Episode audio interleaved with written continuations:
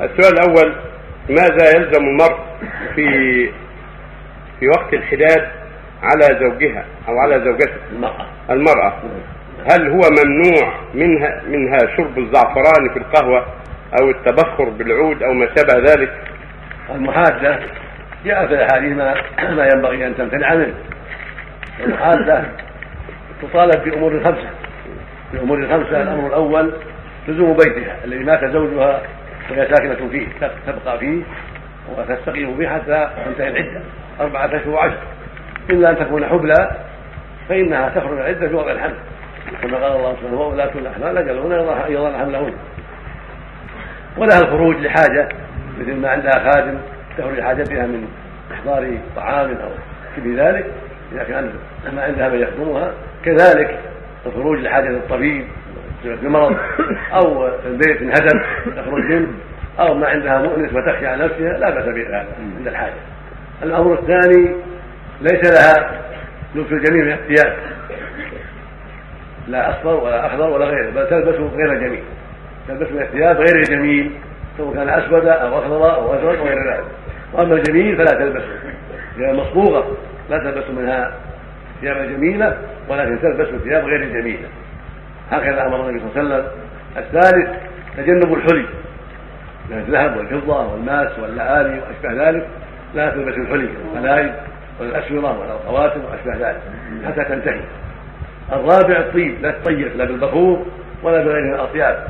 إلا إذا خرج من الحيض إذا حاضت فلا تبخر بعض البخور عند ظهرها من الحيض خاصة. وبقية الأطياب لا. الخامس الاكتحال. ليس لها أن تكتحل ولا ما يكون في معنى الكحل من التجميل للوجه التجميل الخاص الذي قد يفتن الناس بها. أما التجميل العامي العادي بالماء والصابون العادي فلا بأس بذلك.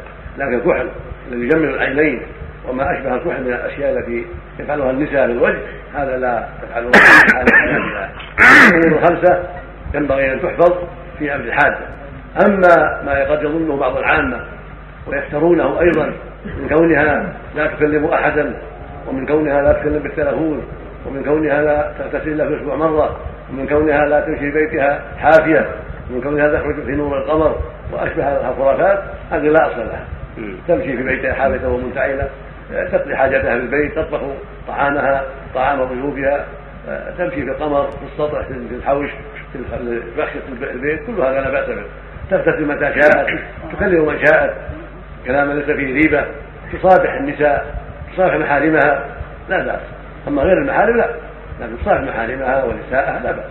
كذلك تكلم شاءت يكلمها يعزيها يسألها عن حاجة يسأل عليها بالتلفون يسأل عن حاجة أو تسأله عن حاجة كل هذا لا بأس.